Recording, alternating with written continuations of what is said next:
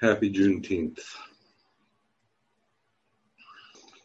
Now, I lived in Texas for about um, almost 20 years. And it's very interesting to see the rest of the country right now kind of, um, at least the, the, the white rest of the country, trying to figure out Juneteenth. I'm happy it's a national holiday, finally. And um, in Texas, and I'm, I'm thinking of Ian and Katrina and others who've lived there. This is not a um, this is not an unknown. This is not quite as an unknown a holiday. I imagine that's true throughout the South, but Texas, where it started, it's um, it's a big deal. And on Juneteenth, just to give a flavor, on Juneteenth, if you go to the park, I remember it was so full of people and um, and celebration, and always the smell of barbecue and um, humidity. But um, there is, it really is a day of not just celebrating freedom, but often listening to elders in the community talk, um, people inside groups talking about what's necessary to organize the community, um, and family, and recognition and honoring and respect and the joy of that and the solemnity of that in the same. And so, um, as this is being tried on by the nation, I want to say my piece in encouraging all of us to take this holiday extremely seriously in a loving, joyful, celebratory way, but also not as some side holiday. Now that this is a national holiday, it's hopefully will be a holiday. It'll be a, it will be a recognition that will be at the center of our hearts. If we are going to be a people that um, even pretend, lean toward, intend freedom for all people, then we have to recognize when we don't allow it and when struggles bring that freedom about. So, um, with that said, happy again, happy Juneteenth. And gratitude and respect for our ancestors who did the work of making a freer land so that we could all have greater dignity and respect because the ones who are the doers of the violence, their dignity and respect is in even worse shape than the ones receiving it. So, so their freedom is for the freedom of us all. So to talk more about intention, this is an intention.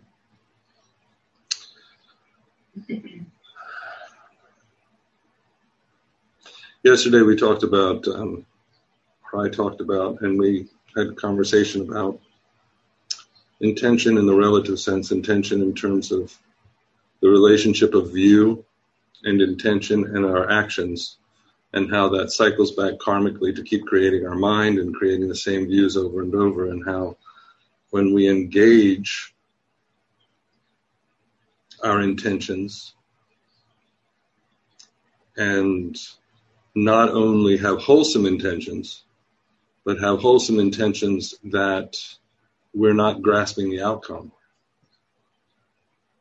So that our wholesome intentions are not building a self. That they're, in some ways, this is a tough word, but it's what's coming, they're purely wholesome. Um, that they really are for the activity that is being carried out in that moment and not for the one who's carrying out the activity.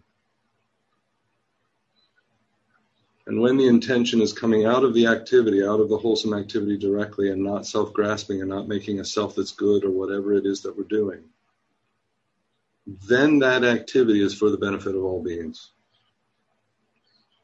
It is actually benefiting all beings.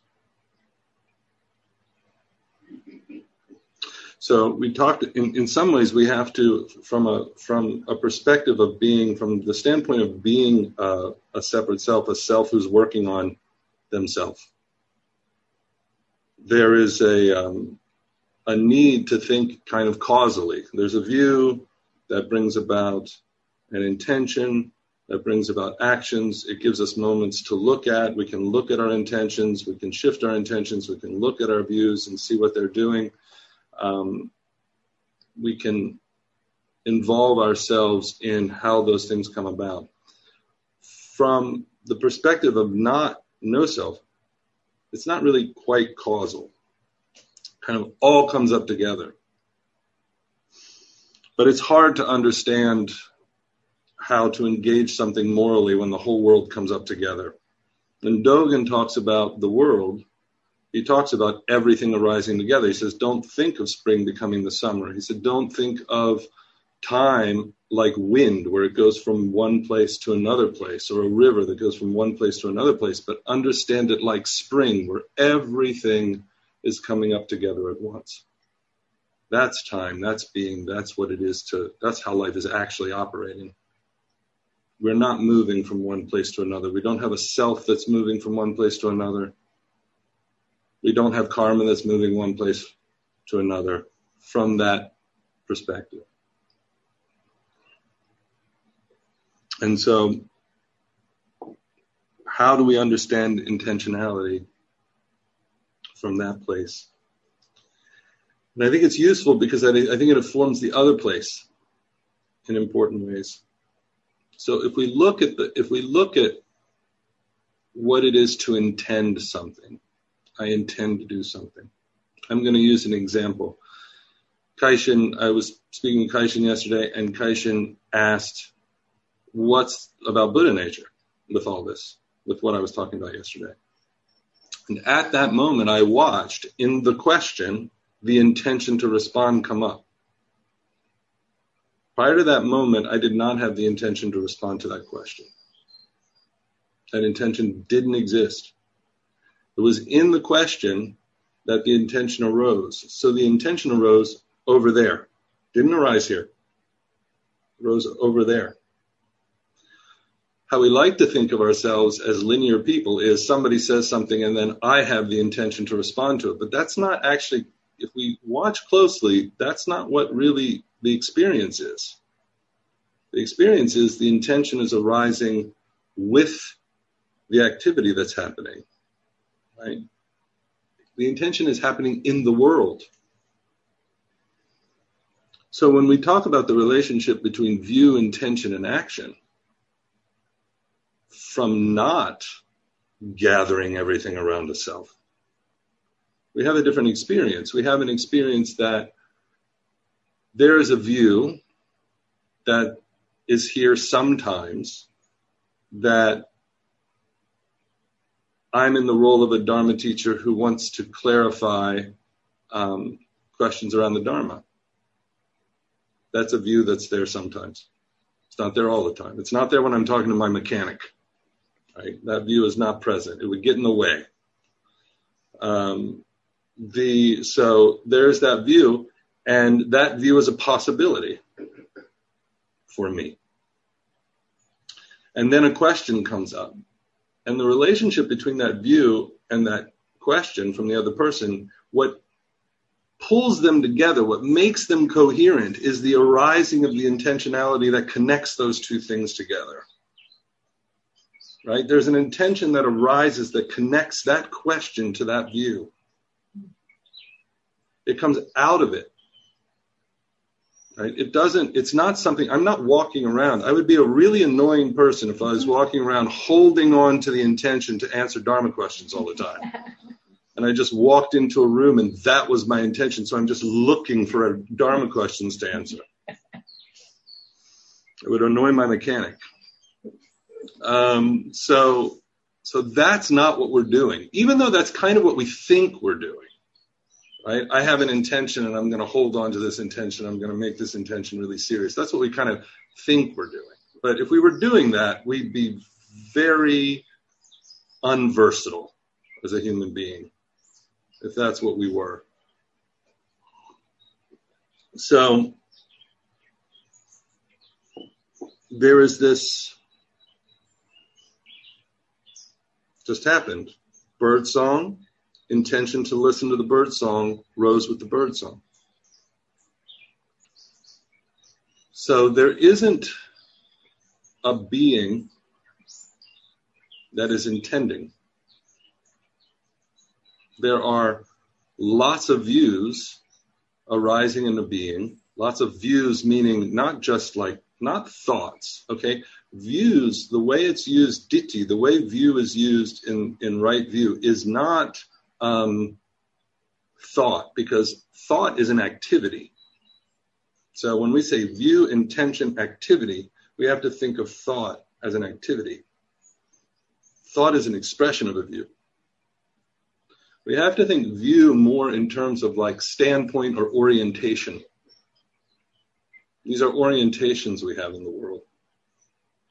So sometimes it's translated as like right philosophy or right perspective or right, you know, spiritual belief or whatever. So there, it's bigger than just having a thought that's a view. It's like the view of the self. That's you're not. We're not walking around thinking about the self all the time. It's an orientation. We're not walking around thinking about the way we're gendered all the time, but it's an orientation. Right? So there are these ways, there are these deeper views that are orientations. We're not thinking about the way we're racialized necessarily, some more than others, but it's an orientation. And each orientation is full of complex other orientations, right? But there are all of these things that are happening that are an orientation. And those orientations, those views, mean that when something happens in the world, a particular view arises with it, and there's an intentional relationship between those two things. It is the intentional relationship that connects them. If there were not, you wouldn't pay attention to it. It wouldn't even register as a thing in the world our world is a world of intentionality. And by world, I don't mean the earth, and I mean one's experiential world arises out of intention. What I, what I mean is when we're walking down a street, we're each having a different world. Why are we each having a different world? We're each having a different world. We're each experiencing a different world because the habit patterns of what matters to us based on experience and layers and layers and layers of intentions that come out of that experience means that what is arising in our view is different from the person next to us. We are not experiencing the same world. We're not living in the same world.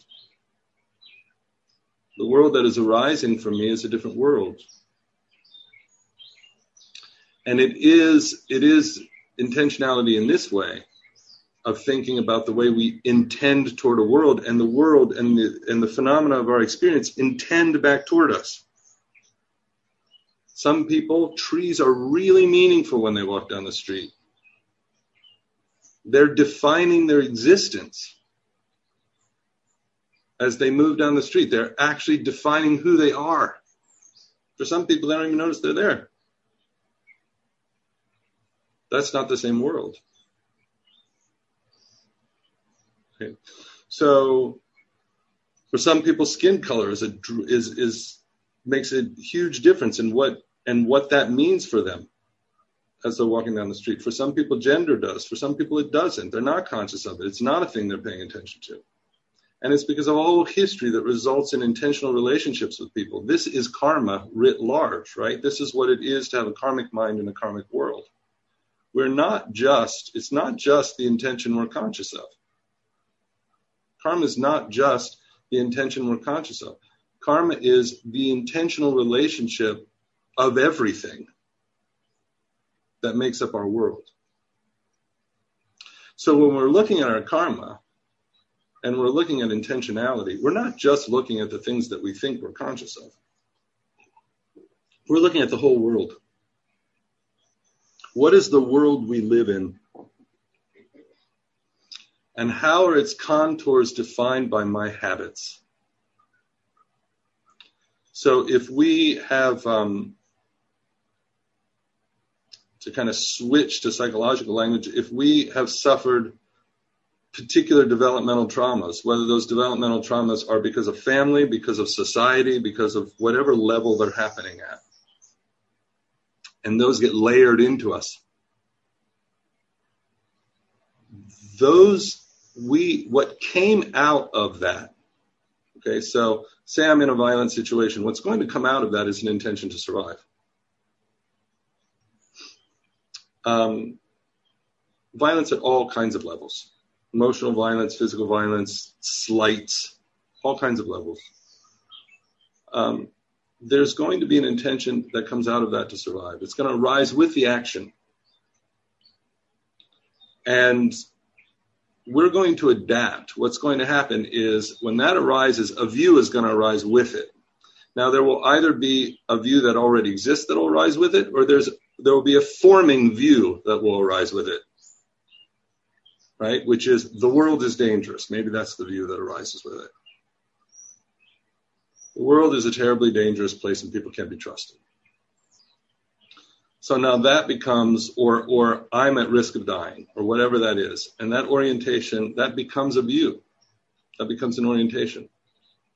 Now, if we don't grasp that view, it'll arise in the situation where it's appropriate, right? There will be an activity that's dangerous, and the view that something's dangerous will arise with it. But if we grasp that view as a self, if it isn't something that just arises with an intentional connection to a real, truly dangerous situation, something that is threatening to us, but we grasp it as a self, then something very different begins to happen. What begins to happen at that point is that view worlds the world. It creates the world of danger. And our intentionality gets tied to it. It gets locked onto it. And suddenly we start intending a world in alignment with that view. Everything is painted the color, you know, to you know, like like Pink Panther. Everything's painted pink. We dissolve into the pink painted world that we have made for ourselves. Now, it's not to say that certain things that happen aren't in alignment with that view, aren't actually happening. It's not saying that at all. It's not that we're just fantasizing. But what it is saying is that in some cases we are fantasizing. But what it is saying is that if my intention is grasped and tied onto a view, a deep orientation like that, the world will be that world. We will be looking through it. When we walk down the street, what we will see is that and that alone. And that will be the only world there is. And so we might call this, you know, one way of talking about this is we might call that, um, I mean, the way people use trauma, this might be a way of talking about what a trauma is. But in a very real way, the self is a trauma. Right? When when there is when we grasp the views that we needed to I mean, not all of us had childhoods that they would consider we had to survive or whatever, but or worlds. But I'm just saying, if that were the case, and we grasp those things, or whatever things we were told we were, were we were as children, we grasp those things. We create separation from all other possibilities. We kill off the possibility of other intentional ways of of of, of connecting to the world, and we shape and contour a world around those views that only allow for intentions that are in connection to those views. We're pulled completely back into the relative without any sense of the absolute where everything is free to, free to arise and fall away. So to give an, you know, to give one more example um, about um, how this kind of happens in a really, in case it's confusing, um, how this happens in a very concrete way. Most of us are not, I don't think, we are carrying the intention not to touch fire when we're born, right? Children are notorious for reaching toward flames. And um, flames are dazzling, right? So there's a curiosity. Life is curious about itself. So life being curious about itself, a child reaches toward a flame without any notion of an intention not to touch that flame. And when that flame is either one of two things happens, usually. Either the flame is touched or a shout comes from a guardian that says, don't touch the flame. Something happens where the intention to not touch that flame arises in that moment. Flame burns. Now there's an intention not to touch the flame. That then gets put in. That becomes a view. Don't touch fire. It's a very useful view it's not usually a view we grab onto as a self and walk around orienting our entire lives. Usually that's a view that is free to come up only when there's fire. We're often not obsessing on touching fire. That would be a phobia. So that freedom for views to arise with their natural habitats freely, fine. Once we grab onto and orient ourselves, not as fine. So this thing, this thing about intentionality, Dogen actually talks about this in his very poetic, difficult to discern way, but he does talk about it directly. So I want to just mention something. He talks about this in Zenki. He says birth, and by birth he means everything arising. So not, not just when we're born, but the birth of it, the birth of the world in every moment. Birth is just like riding in a boat. You raise the sails and you steer. Although you maneuver the sail and the pole, the boat gives you a ride. And without the boat, you couldn't ride. So we're living life. Life is the boat, right? We're in the boat and the boat's giving us a ride. But there is an intentionality involved in that life, right? We are maneuvering the sail and the pole. The boat's giving us a ride, and we're maneuvering the sail and pole. Both of those things are happening together. So there's an interaction between experience and our intentionality around that experience. But you ride in the boat, and this is the really important line, and your riding makes the boat what it is. Our riding in the boat is what makes the boat a boat. It is not a boat without our riding into it, in it, right? So our being in the world and our karmic orientations and everything that's happening is what makes the world around us what it is. It, there is not some, no human has an experience of the raw world the way it is. This is what causes all the problems, right? Everyone thinks they have access to the raw world and they know the truths about it and they're right. But we only have access to our world. Now that doesn't make our world wrong or deluded or whatever. It makes it our world. It makes it the world that I know. And so human moral interaction is not a competition of truths. That's the mistake we're making at the national level right now, all over the place, right?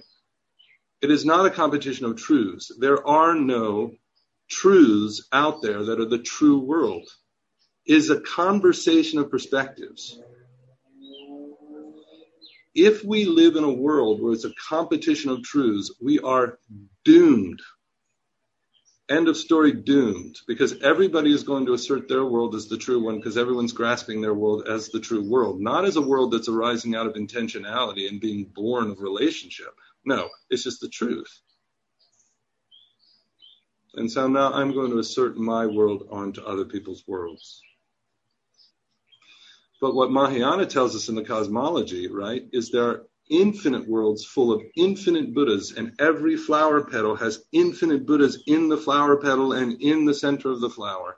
The, in other words, there are universes upon universes upon universes upon universes. And that is what we are. Right? We're not one universe that somebody has access to. So we are all karmic minds. This is why um, Dogen says, you know, that Buddhas are those who are clear about delusion. Buddhas are those who are clear about karmic minds, who understand that there are karmic minds and that there are minds arising out of this intentional relationship that creates worlds. Dogen, uh, there are a few cases where Dogen uses world as a verb, which I have come to completely love because I actually can't think of any better way to say it, which is we world. That's what we do. We world the world. And so we're always worlding. We're always worlding. So, but you ride in the boat and your riding makes the boat what it is. Per, per normal Dogen, investigate a moment such as this. Right? At just such a moment, there is nothing but the world of the boat. The sky, the water, and the shore are all the boat's world which is not the same as a world that is not the boat's. Thus you make birth what it is, and you make birth your birth. So he's really clear about this once you kind of pull back the metaphorical piece of it. But he's very direct, and he's saying, you know, this is not only does my riding in the boat make the boat a boat, but once the boat's a boat, then the whole world is the boat's world. The water is no longer just water, the water supports the boat, right? The wind is not just wind, the wind blows a sail. The world becomes the boat's world. So the intention to ride in a boat and make a boat work makes the world the boat's world. And this is what, you know, this is why there's a danger of ever separating out he, he, is, he is very adamant about all of the mistaken notions of enlightenment, one of which is that we can separate out some pure aware mind that is just kind of looking, that is free from a world somehow. Dogen's like, no, that's not at all what's going on. What it is is to recognize that we are intentionally enmeshed as a world. So What's this mean for our practice? We are always looking at ourselves. In every situation, we are looking at ourselves. It is not that there's not a, uh, an actual world. This is not something, but we are always the contours of the world we're looking at, the way it's shaped, the way we understand its relationships, etc., are always our intentionality. Doesn't mean we're wrong or right. Just because they're ours don't mean doesn't mean we're wrong. But it does mean it's ours. And so to talk in a way that um, one side of a conversation has the truth is a mistake. That if we have, if there's anything we're going to call the truth, it's going to be situational and it's going to be realized through open hearted, deep conversation and connection that arise at an understanding between two universes. And actually, what's wonderful about that is if that's really done, if that's the way we really come to each other, and we're not saying, I know who you are, I have you figured out, because my world's the world, then there will be dignity and there will be respect, and there will be love, and there will be care. If we fully recognize that this is what we're doing, then we won't make the mistake of overrunning another person with our world and demanding that they align with our intentions and the way we intend the world. Now, that means for us all that we have to really learn to listen. We have to really allow ourselves to open up to intentional universes of other people that are not our own, that don't make sense to us, that organize the world in a different way, that when we hear them, they seem like another universe, right? We don't even know why they think the way they think. And so we have to spend time with that.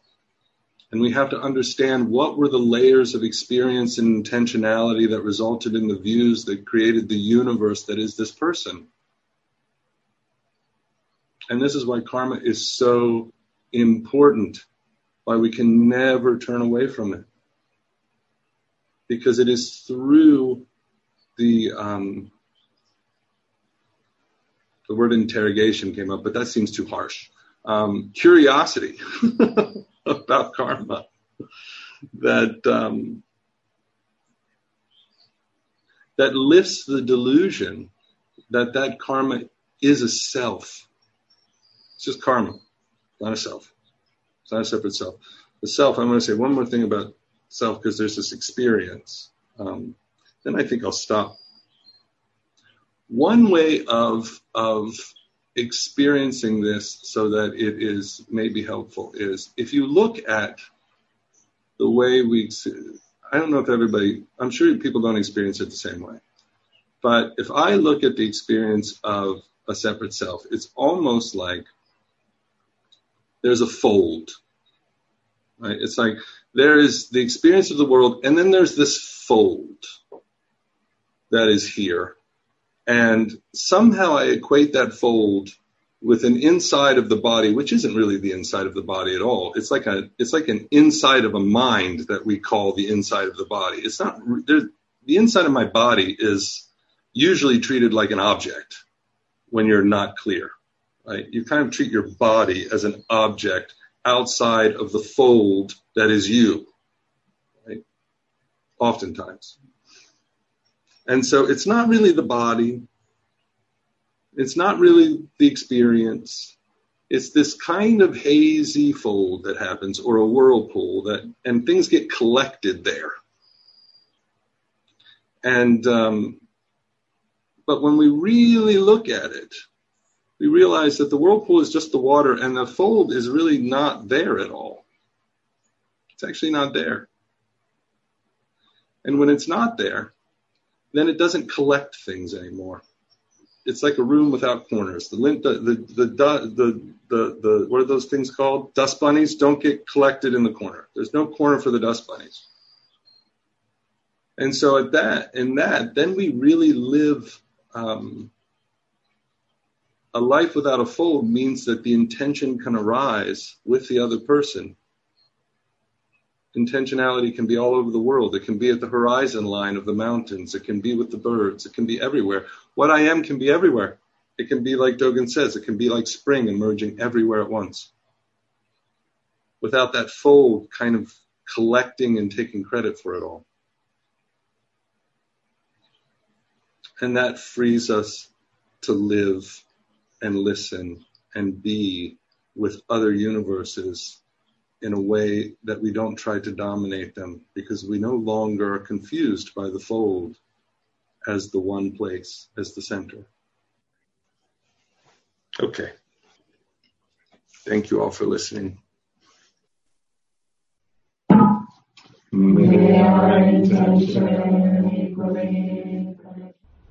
Thank you for listening to this podcast offered by the Brooklyn Zen Center. Our programs are given free of charge and made possible by the donations we receive. For more information on supporting Brooklyn Zen Center, please visit the giving section of brooklynzen.org.